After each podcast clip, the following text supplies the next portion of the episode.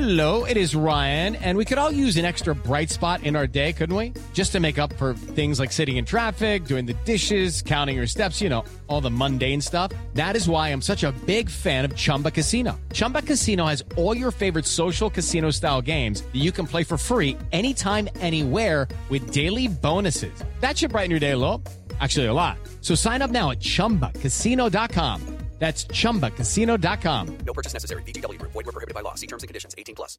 It's time for today's Lucky Land horoscope with Victoria Cash. Life's gotten mundane, so shake up the daily routine and be adventurous with a trip to Lucky Land. You know what they say. Your chance to win starts with a spin. So go to LuckyLandSlots.com to play over 100 social casino-style games for free for your chance to redeem some serious prizes. Get lucky today at LuckyLandSlots.com. Available to players in the U.S., excluding Washington and Michigan. No purchase necessary. VGW Group. Void where prohibited by law. 18 plus. Terms and conditions apply. Okay, round two. Name something that's not boring. A laundry? Ooh, a book club. Computer solitaire, huh? Ah, sorry. We were looking for Chumba Casino. That's right. ChumbaCasino.com has over 100 casino style games. Join today and play for free for your chance to redeem some serious prizes. ChumbaCasino.com. No purchase necessary. Void were prohibited by law. 18 plus. Terms and conditions apply. See website for details. They might talk about humor, music, film, books, football, and box sets, exercise, and maybe even food. Trivia and sports, politics and health, sometimes well being too. On the Life with Brian. On the Life with Brian. Hello and greetings from myself, Mark Godfrey, and my co-host here on Life with Brian, Matthew Christ. How are you doing, Matthew? Hello, Mark. Good to see you. Everything okay? Yeah, as well as can be expected. Um, we're going to take a short break to recharge the batteries before we launch ourselves and our glorious leader, Brian McClair, headlong into 2022. We thought we'd take a look back at 2021 and marvel at how we somehow managed to nail Choccy down to 19 episodes of the podcast. So sit back and enjoy some of our favourite clips featuring the special guests who joined us along the way. Our very first guest on Life with Brian was one of Choccy's oldest footballing friends, Pat Nevin. In fact, during the chat, we learned that they were so close that they even used to compile mixtapes for each other when on international duty. So, how well could Brian remember the tracks that Pat had chosen for him back in the mid 1980s? I've got a cassette case here right, of a music mixtape you made uh, and you gave to me. I don't know if you made it for me. I think you did make it for me. I like to think you made it for me because it uh, helps me sleep at night. Uh, from 1985, Oh, right? That could be. And I'm going to right. So, what do you mean it could be terrible? My taste. And you've you've handily written some notes to each tune, Go on. right? Not each tune, but some of the tunes, right? So, I'll read, which is sort of links into what you just said there. It says, uh, "This song was released in this forum after I suggested it should be, whilst reviewing record mirror I guess what singles." that is? Oh, you go. This is the whole point of the quiz. Yeah, there you go. You have to guess. Hey, wow! Exclamation mark in brackets. Adrian also mentioned it in his NME singles review. That will be Waiting for the Loveboat by the Associates, and that will be the John Peel. Hey, hey, absolutely spot on. I thought you couldn't remember anything. I remember. Music. Hey, don't ask me about football. Ask me about music. I'm all right. How can you not remember? That's like that's word for word. That I was very proud of that again because it's a great version of the, the single. And uh, I, what I didn't mention on that is that Peely and I had chatted about it as well that it should have been released. So that was nice. This is a great one considering about what we're talking about, where certain people live. This this is uh, this is track five. Includes brackets the Randy Scouse Git mix. I kid thee not. That will be Wah, and that will be story of the. Oh, so it could be story of blues or story of the Reds. It could be come back. I'd say come back by uh, Wah. Yes, yes, come back by the night. Good guess. So, okay, we've had first. Right, Hang on, do- Brian, I'll have do you one- finished or are we do still one doing this pub quiz? Just one, one more. One more, right? This Determined forget to this me. is just remarkable. No, I'm not. I just this is like I'm so impressed by this. All right, this is track ten. It says, uh, "Is unashamed self-indulgence on my part." That's nowhere near enough. Oh, I'll never get that. That's what it says. I'll never get that in a million years. And if it's a female singer, I do not want to know. Right. Okay. Well, I better not Good. mention it. Got an in joke there from McClair Nevin. Let's let's move on quickly. Right, so come on, Andy. I know, We've had first. I know precisely what it is. By the way, we'll leave it. No, it's not. We'll leave it at that. Right. When Paddy Barclay joined us for episode two, we were treated to some wonderful stories like how Paddy once mistook Brian for Andy Cole, to a verbal tirade he once received from Sir Alex Ferguson. In fact, we had to run the chat over two shows just to get everything in. Here's just a flavour of that epic discussion. Paddy, you'll know the. Uh, it, it reminds me of um, the tale about Arthur Montford. Do you know that one? Which one? Well, Arthur Montford is from the one that I know. With the- with the that I check I've jacket. heard is that he, that he, no, he's he's commentating on a game. It could have been the, a game of, I think it was Russia versus Scotland because it sounds that kind of game at Hampden Park. And you know that that old press box that used to dangle oh, below yeah, the yeah, yeah. so the, the, he would be in there doing his TV commentary while the uh, while the while the um, the dailies and the Sundays would be sitting round about him as well, and he's commentating on the game, and uh, he uh, Russia score a goal, and he's sitting next to uh, Ian Archer. Remember Oh, Ian I, Archer? I love Ian Archer. yeah. Yeah, so he's a bit of a lugubrious character, isn't he? Yeah, a bit laid back and a bit of droll, isn't he? English accent. and then great, a very dry, and a very dry sense of humour. brilliant. And um, and then Arthur says, is Arthur in his very animated way, it's a goal. It's a it's, uh, the Russians have scored. They've scored a goal. It's a fantastic goal for Russia. And he put his hand over the microphone because he couldn't work out which Russian had scored the goal. his hand over the microphone, and he turned around to Ian Archer, who's lying back next to him watching Yeah. the game, and uh, he says to Ian, uh, "Did you did you notice who scored that goal there?" And Ian Archer turned around and said to him, "Fuck Stefano." And it's a great goal for Russia. It's fuck Stefano. 1 0 to Russia. Fuck Stefano scores. Brian's special guest on episode five was Ray Meade, musician and bassist with Ocean Colour Scene and Gerry Cinnamon. Being a Manchester United and Choccy fan since he was a kid, the pair discussed how they first met, as well as how to send books to Iran, being a musician during lockdown, and Fred West's ice cream van of all things. But here's a tale of how they once got Ray's dad drunk on a random day out in Glasgow. I think we we swapped messages on Twitter a couple of days later, and we did have a, a memorable second date. Indeed, now I'm thinking about it, yeah, it was quite memorable. Well, you, well, you can't not divulge, divulge that information now, can you? You both mentioned this No, they, second they date. said, we agreed that, no, they said, they said that uh, next time I was, we would be about, would meet up and uh, we just would meet up. I think that was the second time wasn't when we met at the, in the pub and your dad was there, wasn't it? That the was first that's the day I'm proper thinking of. Yep, and? Yeah, the first I- proper date was, uh, Raymond said, did you mind if, um, if uh, he brought his dad along? Can he- Was, it, was this some kind of chaperone? Yeah. Was he? Yeah, chaperone. Yeah, yeah. Well, it worked out well that way with a chaperone because uh, your dad was involved at Albion Rovers, wasn't he? yeah, he was for, for years and years. I he was the he was the chairman Which there. is the For, football team in Coatbridge, uh, Matthew, which you'll know nothing about. Oh, I know, I know, I know, I know everything about Coatbridge. You know that. You don't know there's a football team there. Well, I do now. So it was good. That, it was good actually because it, it ended up that Raymond was a chaperone because uh, he never actually got the chance to say a single thing. Me and his dad just chatted about uh, football, and every time that there was a, and I kept kind of looking to give uh, Raymond an opportunity to get in, and just as he was about to get in, it was a bit like uh, the Jason Higgins kind of thing. His dad would swipe him. Right, no, no. So I'm talking. You you get a chance in a minute.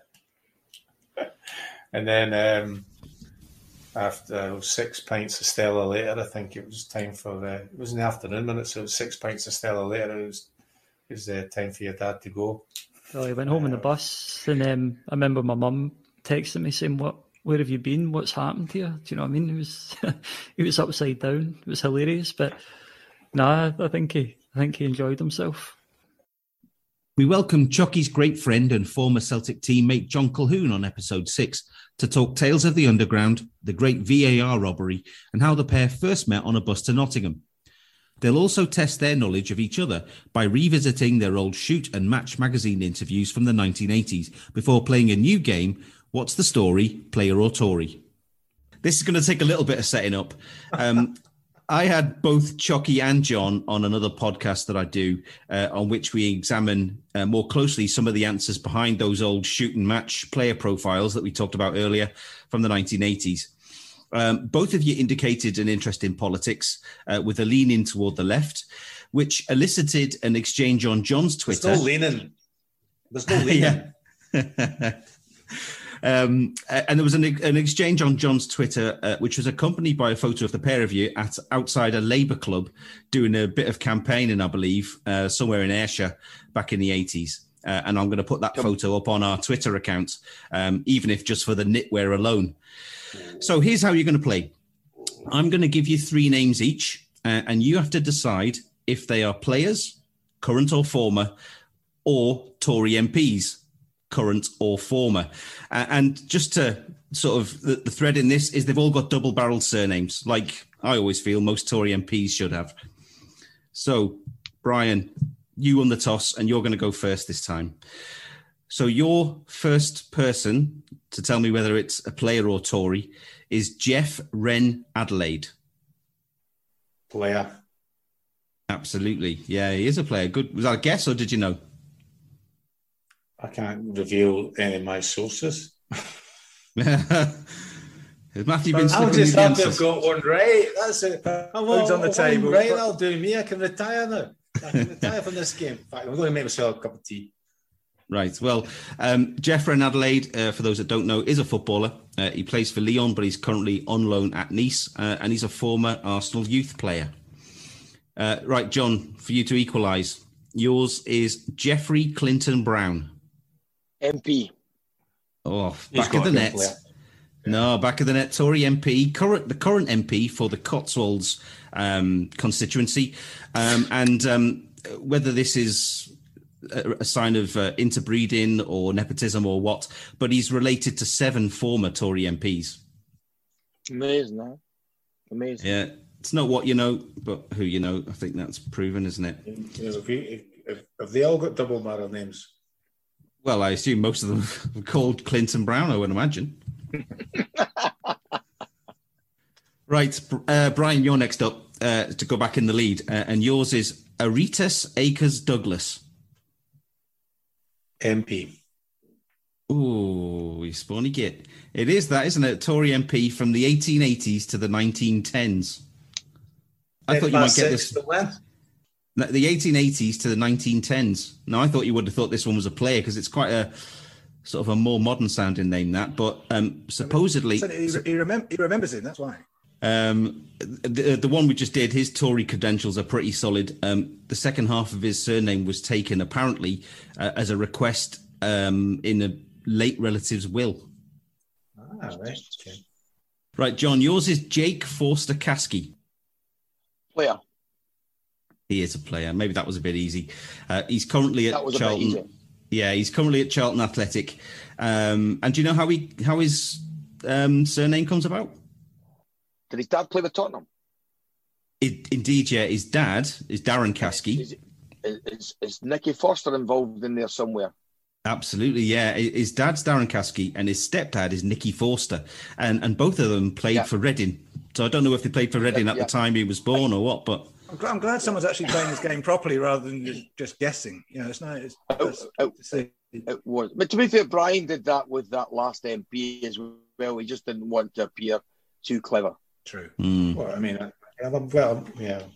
One of my specialist subjects, you know, Tory MPs from the 1880 to 1910. okay. Well, there you go. We'll see you on Celebrity Mastermind in the future, trying to pull a few more out your ass from nowhere. Then. Mi- Mine's will be the Adventures of Falcon Leghorn because that's how because that's how far Mastermind has fallen now. It is actually, isn't it? I mean, I get loads of questions right now. They must have fallen badly. though. In fact, I'm starting to get the questions at University Challenge as well. It's just Right, Brian, to get a clean sweep, yours is uh, this is your final one. It's Ian Liddell-Grainger. MP. Again, is that one you knew or just a stab in the dark?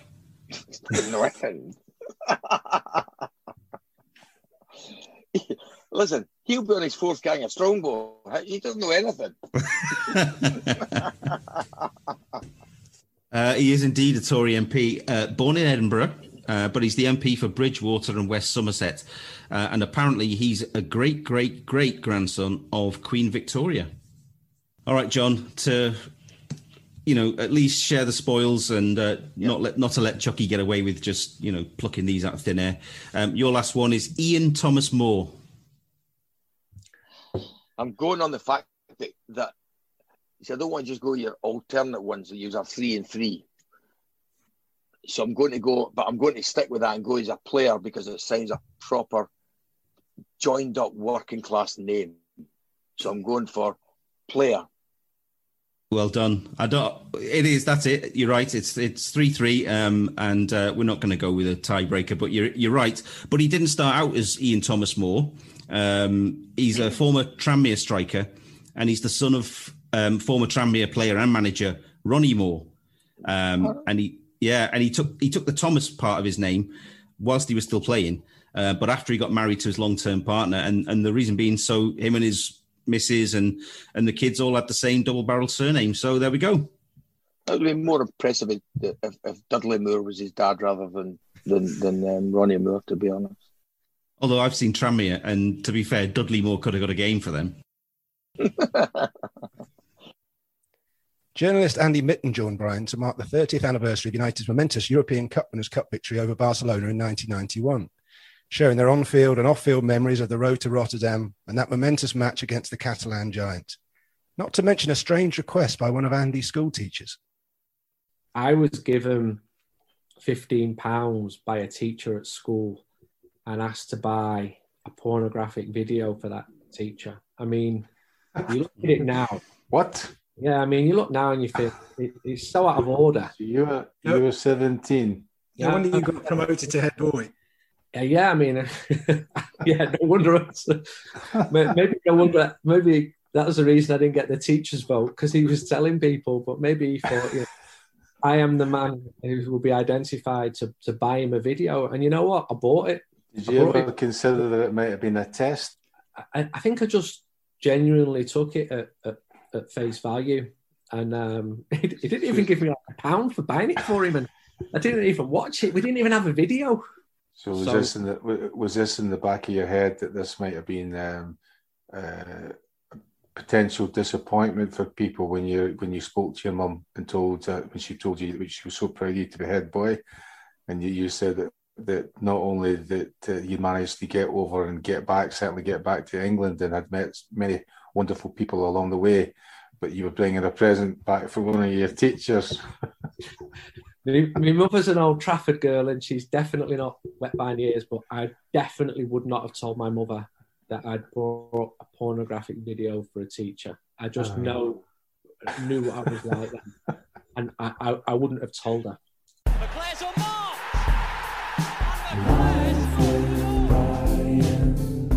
Life with Brian. It is Ryan here, and I have a question for you. What do you do when you win? Like, are you a fist pumper?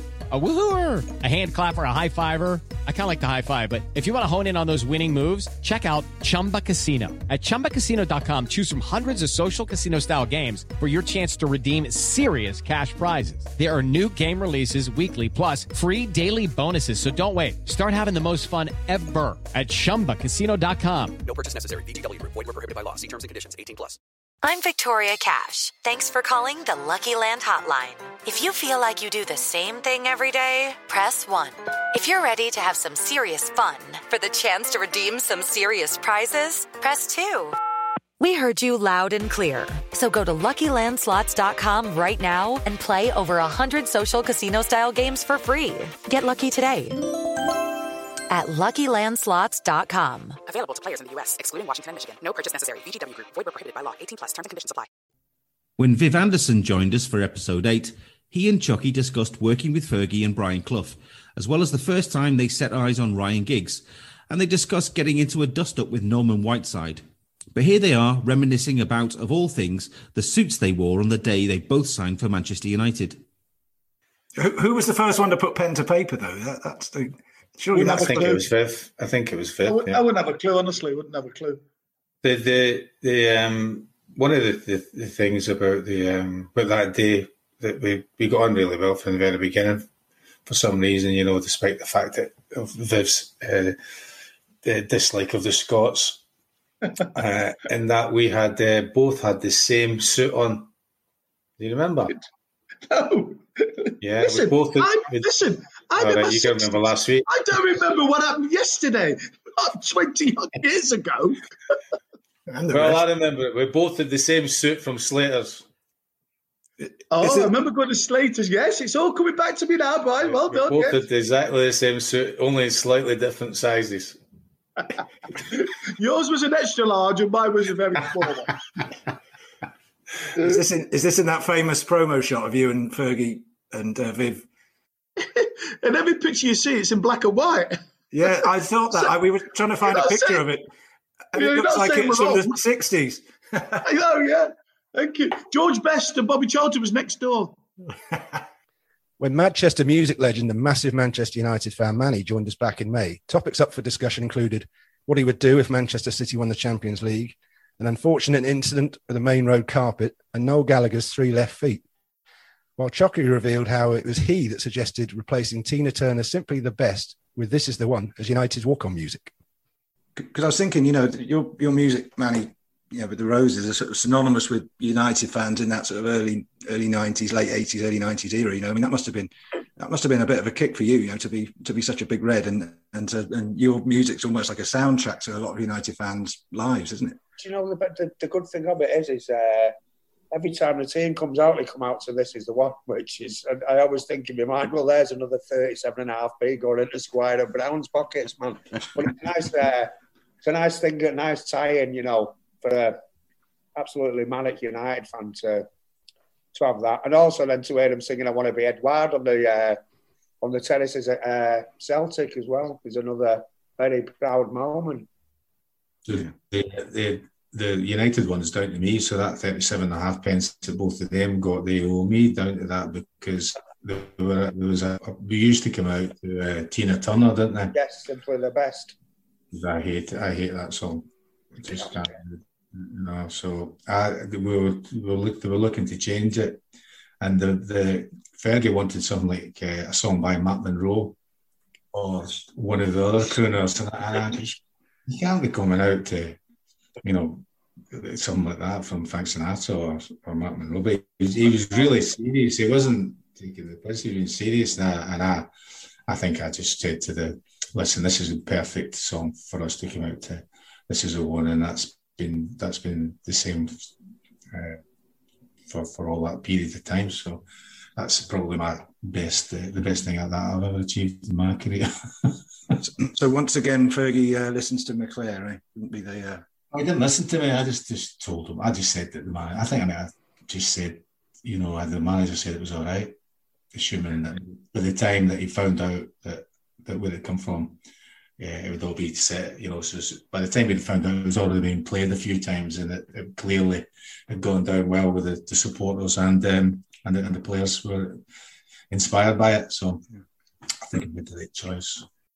Legendary commentator Clive Tyldesley dropped by to talk about his new book, Not For Me, Clive, on episode 10, as well as commentating in empty stadiums during lockdown, the perils of social media, when it's appropriate to use the F word on television, and maintaining good relations with Sir Alex Ferguson. I had a really good professional relationship with with Sir Alex. I, I say had. Um, I, I've only been to him once in recent times, and he was he was great. We picked up pretty much where we left off, which is you know part of the measure of the man. Um, I, I was fortunate when I took over as the, the senior commentator that my predecessor, the late great Brian Moore, also had a very good relationship, trusting relationship with him, and in a way I don't if Brian spoke on my behalf, but I think I inherited that to a degree. But perhaps more importantly, I worked with Jason at Granada, uh, one of his sons, and um, Jason was actually for a while the voice in my ear, the director of the of the, the pictures of the match, the most important person at an outside broadcast. So after one of those games, uh, yeah, I was invited back to. Um, I mean, he's lived in in that house for years and years and years. And um, he moved I- after you were there. yeah, I stayed overnight. I won't say where it is, um, but uh, yeah, I, I did stay overnight. And he came in rather gruffly, and I think he was off to watch the highlights. And we thought probably better not best to go watch them with him, just in case I'd said something or Jason had done something.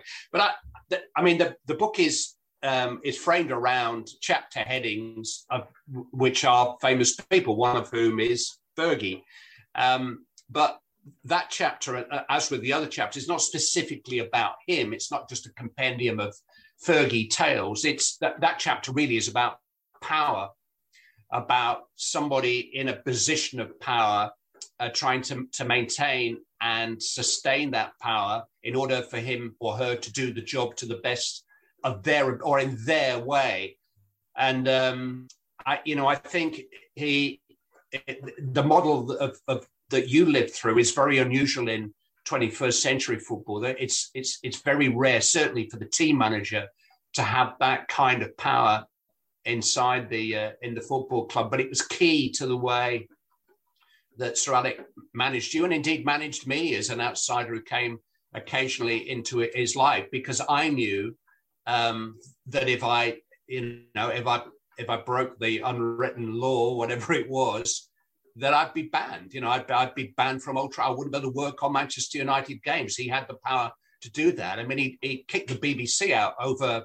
Well, we can all uh, barely remember what it was about. It lasted about eight, nine years, didn't he? Didn't wouldn't do an interview with the BBC against all the, all the uh, you know the agreements that they'd made, all the contracts that they had with the Premier League and therefore Manchester United. But he had the power to do that, and and you had to respect that if you uh, wanted to work in his realm. Well, that's because it, it, it transgressed one of those things that you mentioned there that, that they criticised a member of his family. Absolutely. It was unfair and unjust. And when he makes up his mind about a certain thing, then then it sticks to it. Yeah, I've got a list in the book, and we we all know who they they were. You know that I mean, from from Mrs. B. Uh, I mean, he, he quite liked David. um, you know, I mean, I was there as as indeed you were when really, I mean, great's an overused word in football, but Steve Bruce and Mark Hughes had great careers at Manchester United. They were ended. Lee Sharpe's was pretty much ended in a in a way. Jaap Stam's was ended, and he even admitted eight years later he got that one wrong. Um, but but you know when one of my very best friends in the world, um, who none of none of the viewers would know, who had an extraordinarily close relationship, and they didn't even fall out, but something happened, um, you know, around Rock of Gibraltar, whereby he had he was given an ultimatum, basically choose, you know, do do you want to stay with me or do you want to be with them? And um, yeah, that that comes from the power that he managed to generate, and indeed um, not just generate, but he, he took responsibility for, and the, and the club and everybody around him was successful as a result of the power that he had. So that that that power genuinely was authenticated, and and so why you know why would anybody challenge it at any stage? Comedian Justin Moorhouse joined us in June to chat about his love of comedy and Manchester United, karaoke, as well as his, his successful appearance on Celebrity Mastermind. But here he is discussing how the cast of Looking for Eric were kept in the dark about a certain Frenchman's cameo appearance in the 2009 film. Yeah, obviously the pair of you have had um, supporting roles to Eric at some at one time or another. Um, Justin, what was it like working with him on the film? Um, looking for Oh, is that, uh, it- you know what? It was kind of so. I never think of myself as an actor. I'm, I've, I've always been really lucky at getting getting things. on little bits of it. I'm not trained or anything. and I don't pretend to be a great actor, but sort of Ken Loach is in town, and and the sort of audition process was you have to go and meet him at Friends Meeting House, you know, the Quakers place behind the library on Mount Street, and you, you go in and just chatted, and he went, "Oh, so what have you been up to? What what do you do? Where, where did you grow up? What jobs have you done?" And you tell him all that, and he goes, "Right, thanks, see you again. And you go out and you tell your agent, you go, I don't think it went very well. I didn't have to read anything. But he just gets to know, he gets to know people and, and, and gets to know them. And then you do two or three different uh, sort of chats like that. And then you, you meet some different people. And a lot of people he works with actually are from, from Glasgow, like a lot of the production team and the crew, like, uh, uh, they're all sort of like a band that have been together. And then, so I get the part. And then one day he rings me up and he says, um, Can I let you into a secret? And I said, Yeah, I thought he was going to tell us he was like a Tory or something like that. You know, it's like, this is just a character that I do. Uh, Lord Loach of uh, of Nuneaton. And he says, uh, he says, Oh, we've we've got Eric Cantona in the film. And I was like, Fucking hell, like, this is great. And he says, But no one's going to know. Literally, no one's going to know, including the, the lead actor, until he appears on screen. So that's how it happens. So if you've seen the film, Steve Evets, who plays uh, Little Eric, turns around and goes, um, "Oh, what the fuck are you doing here?" And that was his reaction because he thought he, he heard this sort of like these French voices, but we had like a Belgian Belgian crew, and uh, you know Belgium, it's just the French Wales, isn't it? And uh, he just thought it was uh, them.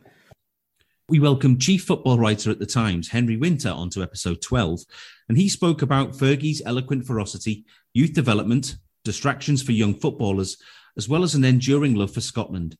But here he is telling us about the mutual respect that still exists between Sir Alex Ferguson and Kenny Dalglish all these years on. And I remember being fortunate to write a couple of books with um, Sir Kenny Dalglish. And the first one, the public, this just after he won the title at Blackburn. And the publisher said to me, he said, well, we need a big name to, to do the forward. And um, Kenny said, uh, Alec, he was called Sir Alex Ferguson, Alec said, uh, well, he'll do it. And I said, well, how's that? There's a chapter on your two, you know, your, your feud between each other. He said, no, Alex is good as gold. He'll do it.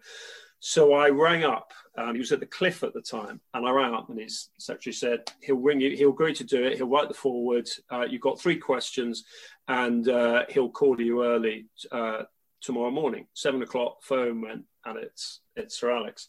And he said, like, three questions. I got training. I think it's probably about three hours until uh, until the players come in for training. But anyway, um, three questions. He said, I said, right, what's what was Kenny Dalglish like as a player? And you know what he's like. We've talked about his eloquence. He spoke so beautifully about how how Kenny played the ball, and it was lovely. But it was about a sort of fifty second answer, two hundred words, beautiful. I was going, this is going so well. I said, right, what's your next question? I said, what's Kenny Dalglish like as a manager? And he said, well, listen, he's won the title at two clubs. You've got to respect that. I always found it a duel and a battle playing against his team, tactically, physically. Uh, and again, another 200 words, 50 seconds this is just going so well. And then he said, right, what's your last question? I got training. And uh, I said, well, you know, Kenny, what's, what's he like as a person? And he said, he flipped a question back on me. He said, uh, well, you spent time with him doing this book. What do you what, what, do you what do you think? And I said, well, he's got a close unit of his family and of Hansen and one or two other people, but but Mr. Ferguson, he doesn't have that huge, what I perceive that huge collection of sort of friends and uh, associates that you do. And Ferguson went, "You only need four people to carry a coffin." Put the phone down. and I, I, I, mean, it was oh five in the morning, and I was thinking, I will never have a more productive five minutes. It was a dad and lad special on episode thirteen. As Liam McClair joined us to chat about growing up with a famous father, playing in the Manchester United academy, his songwriting process, and breaking Choccy's prize ornate chess set. He also played three live tracks for us. But here he is recalling the day his overhead kick ended in tears. The lounge in our house when we were growing up was like this sort of do not go. Yeah, because everybody had a lounge, didn't they? You know, child-free zone in the heart. And I think it was decorated purposefully to be childproof because everything was white and glass and ornate and just like you if you even went in there it would be obvious because either something would be broken or there'd be like fingerprints. So i had a little football that i used to kick around. And then sometimes i'd like pretend i was like doing like a bicycle kick and land on the sofa so like doing my technique. And then one of them just like hit into this. I think dad had one it's like a sherlock holmes ornate um chess set and i basically got a strike through them all and a few of the pawns lost their heads i think a few of the bishops maybe it was yeah it was pretty bad and I'm sure you were very understanding about that, Brian. Where you you wouldn't have uh, chastised Liam uh, too much. Yeah, no, he got, no, no, I was raging. did, he, did he get a hairdryer? he got hit. I don't know. I might have been, I might have been uh, held back to say that there was there might have been uh, a little bit of um, protection from his from his mother, you know. So there was, uh, but no, no, I was just just. But uh, the, I, I've I've got a lovely little note of the, the a little handwritten note still that from apologising to saying sorry that he'd broken the the uh, the chess pieces, you know. So Yeah. um, but the, the looking out of some nice out of that thing about where I wasn't pleased about it because you know you always we said like anything, you know, you tell children not to do things, they'll, they'll like to go, well, why? Why can I not do that? You know, it wasn't as if the door was padlocked or anything like that, you know, but it was, and uh, maybe it was a, a thing that, that you shouldn't really have put a, your chess set on the middle of the table. That's always going to be a potential problem for uh, for any of the kids, you know, to be not that not that the girls were practicing the bicycle kicks. I don't remember them doing that, but. Uh, Right. I've never, uh, I've never got around to replacing it right enough. That's something I've got. I've got the board. I've got two pieces that survived, you know. So we glued them back together. I mean, they did, but uh, yeah, there was there's every now and again, uh, I think you would get annoyed with your, with your children and the things that they did. But overall, no. I say you never venture back into that. that Oh, no, I again. No. no, eh, of course he would be back in it. Like, no danger, he'd be back. Probably doing it again the next day. Yeah.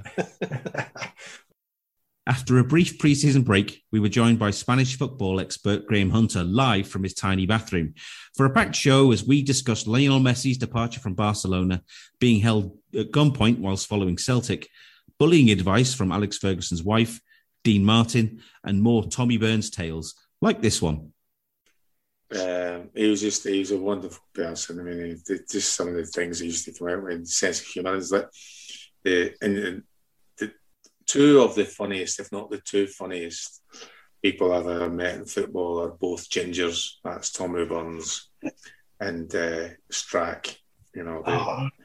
they uh, sort of both of them are just so been so quick witted and and then there were they were a partnership or sort of same kind of partnership again at Celtic where when Gordon was the manager and Tommy was helping him out, you know. So some of the things that oh it's just wonderful.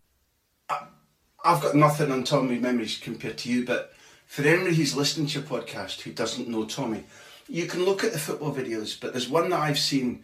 You can go on YouTube and see Tommy at a dinner where he's where he sings a cappella "Mac the Knife." I'm actually getting a, a bit emotional, and, and he, he just stands up at a dinner and sings "Mac the Knife." I think for chat to, to raise money for charity, and also when I was n- n- maybe ten years in Barcelona when Tommy died. I was sitting in my flat alone, tearful, I have to say. Um, and for those who, you know, I'm not Glaswegian, but I lived in Glasgow for a long time. For those who don't know the Glaswegian divide or politics or attitudes, to see who carried um, the coffin and to, to see Starkey speaking at the cathedral and it just couldn't, Billy Stark couldn't fucking get a sentence out without weeping. And but Walter there and Walter speaking, Walter Smith, the Rangers manager, because Tommy unified people, unified clubs, beliefs. He he cut across everything, and I just wish I'd known him better. One of the things about moving away to London was that I wasn't around quite so much in his Kilmarnock days and whatever. But just an unbelievable man, unbelievable. Life with Brian, life with Brian, life with Brian. For episode 15, we welcomed four time snooker world champion John Higgins to delve a little deeper into the mixed results of John's TV quiz show history. A penchant for Chinese waistcoat, his dad's nickname for a Celtic great, disconcerting introduction to Alex Higgins, not to mention a love of US soap Dallas. Yes. Now we've ribbed Choccy about his brief and unhelpful appearance on Who Wants to Be a Millionaire as Sir Alex Ferguson's phone a friend. But John, you've actually appeared on Celebrity Mastermind back in 2010, uh, and Brian's already referred to it. But your chosen specialist subject was Dallas. Dallas. Now, which You it begs find the, out some stuff, don't you? that begs the question: Why? Are you a super fan? I was a massive fan back in the day. Aye, massive fan. I think it was just on like every Wednesday night or something back in the day, and you were Saturday. Was it Saturday? Was it? That, that season's You one should have been. You should have been down the, the. You should have been down the park underneath the chute, drinking, drinking, not watching Dallas. Or, or were you home in time after doing that to go to watch Dallas? told to get in at nine o'clock. So just as I was coming in, before I went in for my Dallas was on, so I just became just fan eye. So ma- massive fan. Yeah. Well, um, you did brilliantly in that round, scoring 13 points. Uh, and then came the general knowledge round. And this has to be one of my favorite all time mastermind moments. Uh, you probably know what question I'm referring to here. Uh, um, I'll be John Humphrys, okay? Um, what popular pizza that shares its name with a famous work by Vivaldi is normally divided into four sections, each containing different toppings? Um, the answer is the Four Seasons. Um, you said Four cheeses. Four-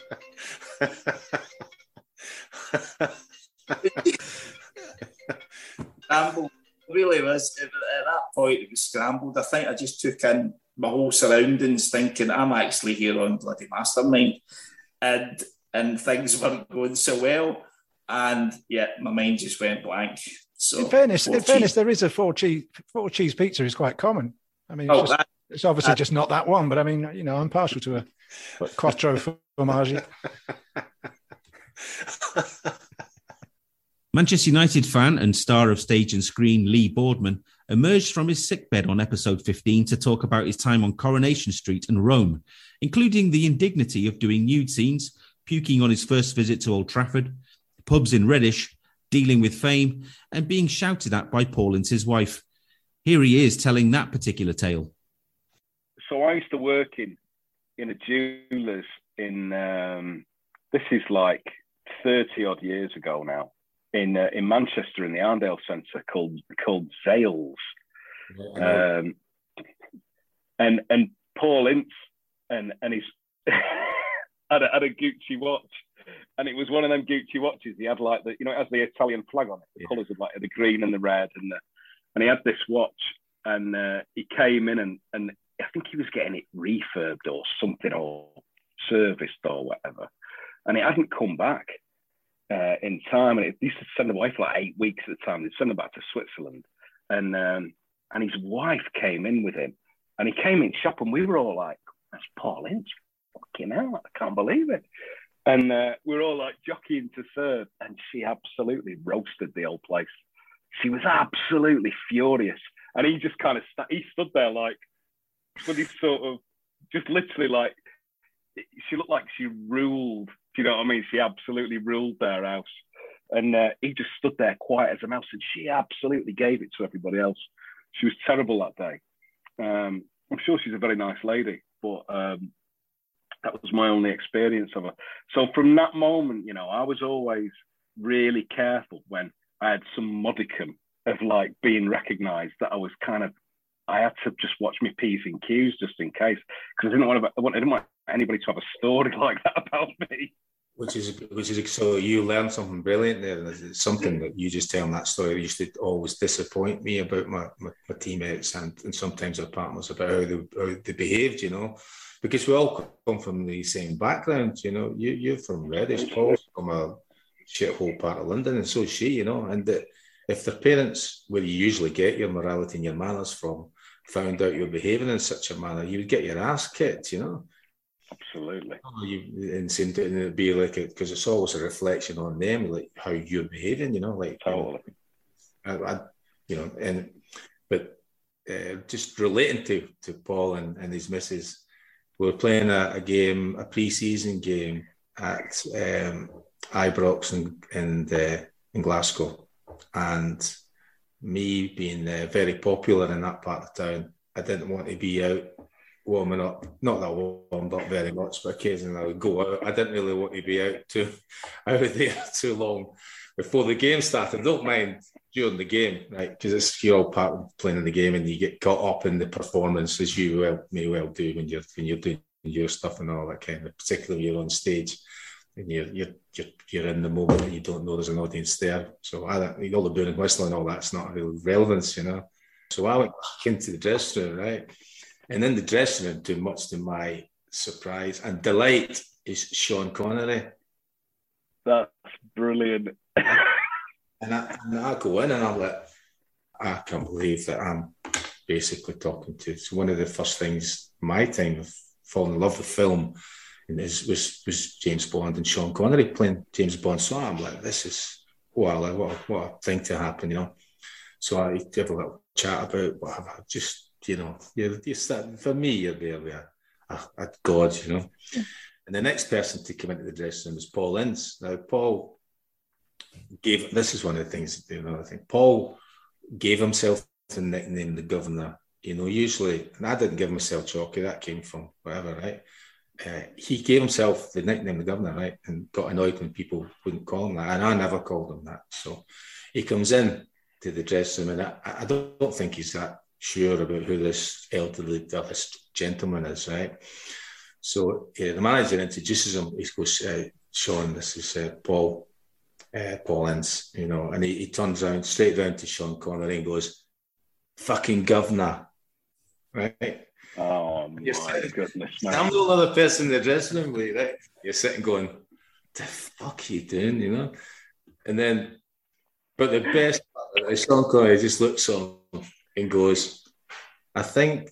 Young man, you'll find that that's your wife. At which point he just kind of looked and just walked past and sat down, you know, and I'm howling, laughing, thinking, "Man, That's 'cause brilliant. I know exactly the same thing as what you know that that incident you have that wasn't the only incident in that in their relationship. She definitely won the made the decision. So, oh, yeah. Did you ever did you ever put him right? Did you ever tell him you know who that was? Or no, did you ever twig? Why, why spoil? Why spoil it? Just- He's got no idea. He's got a clue who he is. You know, he's just been put. He's been. He's put him in a box and he's shut the lid on him. You know, it's We brought Choccy back together with his old Arsenal adversary Nigel Winterburn for episode 17. But thankfully, there were no fisticuffs, just a good chat and a few laughs about their famous on field clashes. As well as that penalty miss in 1988, the famous 20 man Old Trafford brawl in 1990, the lads also talk about meeting Nelson Mandela, the Manchester United Arsenal rivalry, working with Ferguson, Graham, and Wenger, Anfield in 89, and their astrological bonds to one another.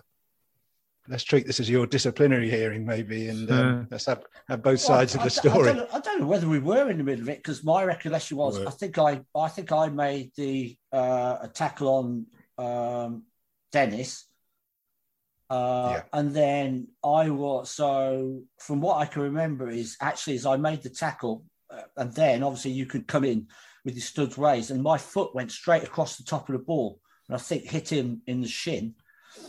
So I was on the floor, uh, and then I remember getting a good little uh, couple of kicks in the back uh, from somebody, uh, and I was lying down, and then everybody else was sort of um, piling in. Um, I always call it handbags, a bit of pushing, a bit of shoving, um, and then the FA become involved.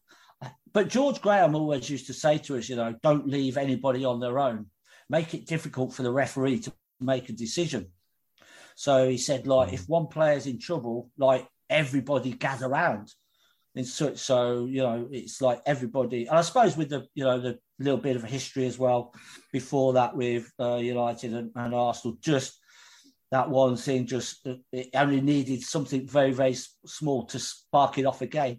But I, I don't really know um, what happened after that, and I haven't, I haven't watched it again. But my recollection was of, of the of the tackle, and then two. I think it was well. I, certainly, it could have been one player, could have been two, but I got, I definitely got two kicks in the back. But they were definitely Uh, from Brian. If you look at the well, video, it was definitely. well, there, you, there, there you go. He's got he got his own back. So um, the thing know, is, yeah, you, you, you get um, sometimes like then that that one in particular, and it didn't have to be very often because I'm pretty mild mannered and, and, and offensive, you know, both on and off the pitch. But um, I just got into the red zone, and Yeah. you made the tackle that I thought was was unfair, and you were just lying there, and I just completely utterly lost it. And I, I kicked you not once but twice, you know, probably the There fastest time, fastest I've ever kicked anybody fastest I've ever moved my feet, right? Ever moved my feet.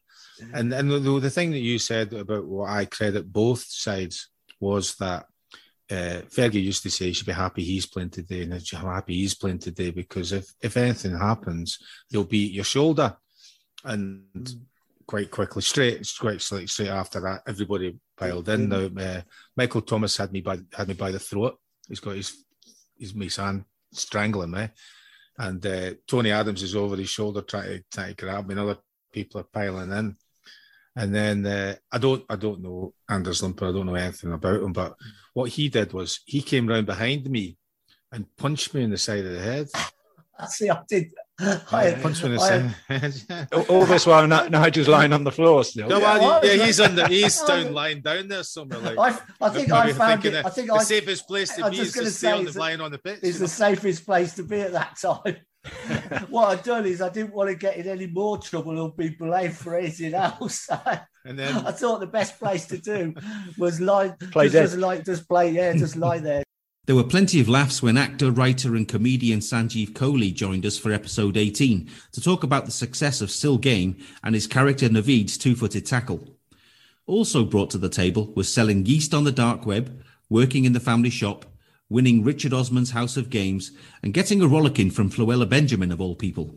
Let's let Sanjeev explain more.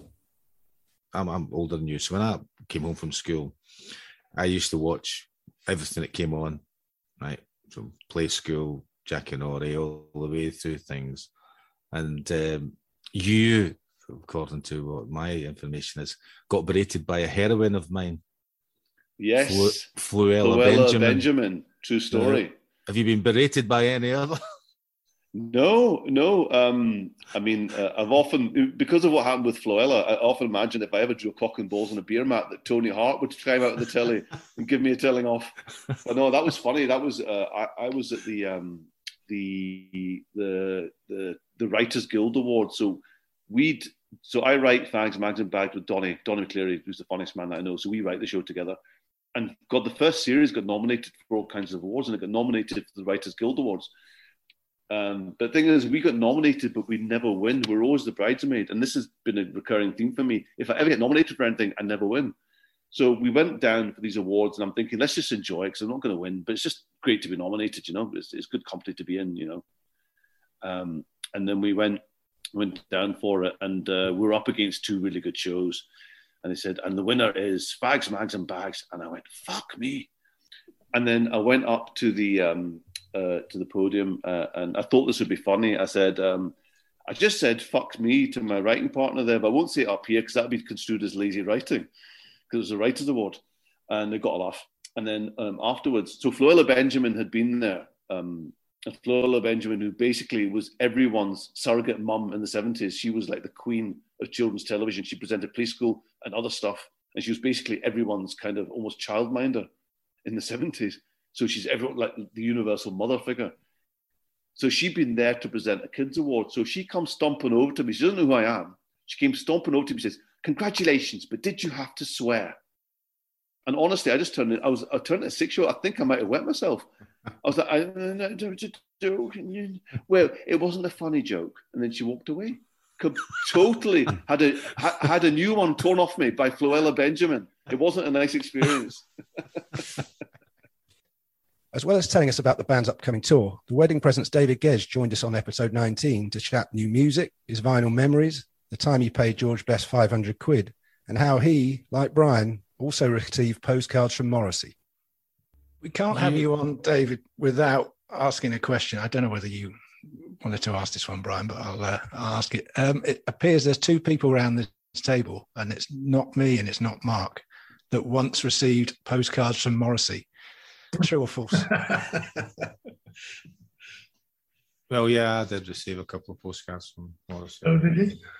Yeah, I, I, I would like to still have them, but they went they went missing during a, a flitting. What did he say? At some point, you know. What did he say on yours? Then? Oh, mine's but as far as I remember, complimentary about um, something to do with football. But um, it, it- but but uh, in the in the typical kind of Morrissey off off the ball Mm. kind of way, you know, more poetic rather than and little scribbles and dots. So I would really like to have. I'd like to have so little scribbles and things like that on it as well. You know, so So did he send these to, to you care, care of Manchester United? Or yeah, did he, just did he know where you lived? Or? No, well, no, I didn't. No, no, wasn't skulking wasn't- around It wasn't like the internet where you could find out where people live. No, no, I just sent them and I, I replied back to it because you, you're skeptical, aren't you? I mean, like, that, that thing about when you're asking about, or the or the company are asking for evidence that it, John Peel did exactly say this. You're like, "Ah, this is could be some kind of just crank that's writing to you, you know. And then I wrote back, uh, but the but the address was in Bowdon, which I, which I know he did have an address in in Bowdon and Altrincham, you know. So Mm. I wrote, and, and he wrote back, and then and there's there's it, we just the romance just fizzled out. I, I mean, the reason I asked David is because um, I saw a story in the in the press a few months back about how the, there was talk of you receiving postcards from Morrissey or some kind of interaction between the two of you, and uh, it was debatable to say the least. Well, that's it. Yeah, I mean, it's funny that that that, uh, that, that Brian said that because you know I, I, I did question the, the uh, you know the uh, the authenticity of, of, of my postcard because it because basically the story is what was it now? Uh, Was it something to do with you being in the American embassy or something? And that, that was a different time. That was a different Was it? Yeah, this was earlier. I, think he did say something in in in in the NME or something, which was a criticism of me or the band or something.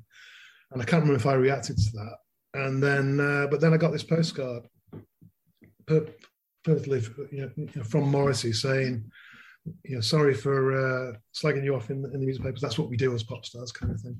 Again, written in a kind of flamboyant, and he has very distinctive handwriting, doesn't he? Yeah, that yeah. kind of weird Yeah, spiderly scroll. yeah, And I had a friend who who was a big Smiths fan, and she said, "Yeah, it's definitely Mor- uh, Morrissey's handwriting." So then I, so I was, oh well, that's quite cool. I've got a postcard from Morrissey, uh, and I- I was telling people, and then a few weeks later, Morrissey was in the press saying, "Oh, and now David Gedge is saying he's got a postcard from me, which he has. You know, I, I never sent him a postcard, so I was like, okay, well."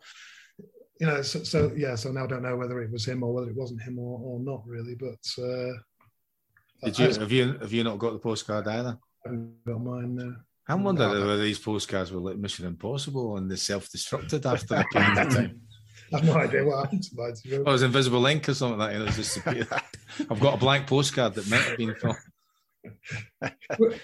So was yours a Morrissey picture on the front as well? Uh, there were, there were picture. No, there were. I think there were different. There was a couple of different ones. I don't think he sent me any pictures of them of himself. If, if you ever done. want, if you ever wants to send him one back, Brian, we do have our own uh, Life with Brian postcards, which I'm hold, holding up now for everyone to see. So if you, well, maybe, yeah. if you I'll- still got that I'll, uh, address in Altrincham, and if he's I'll, still yeah, I don't. I don't know where it is now. No, I'm sure that I'm sure it'll be on the internet somewhere though.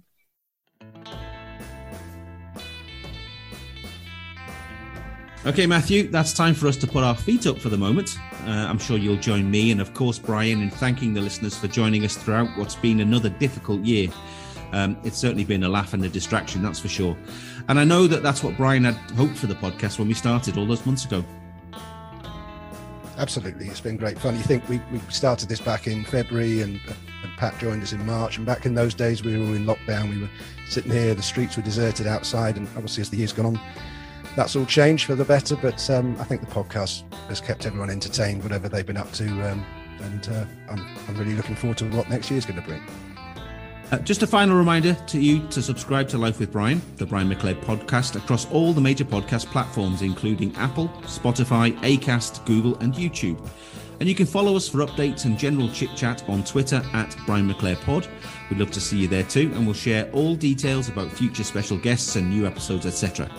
So watch what you're doing, and we'll see you again very soon. Uh, from Brian, Matthew, and myself, thanks so much for your support. Cheerio.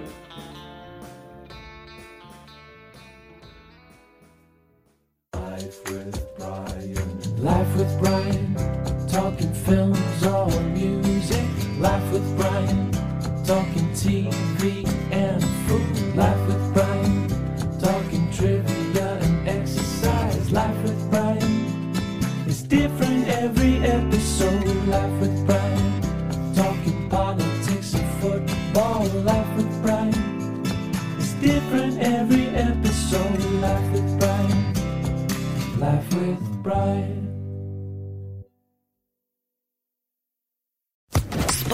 Social Podcast Network.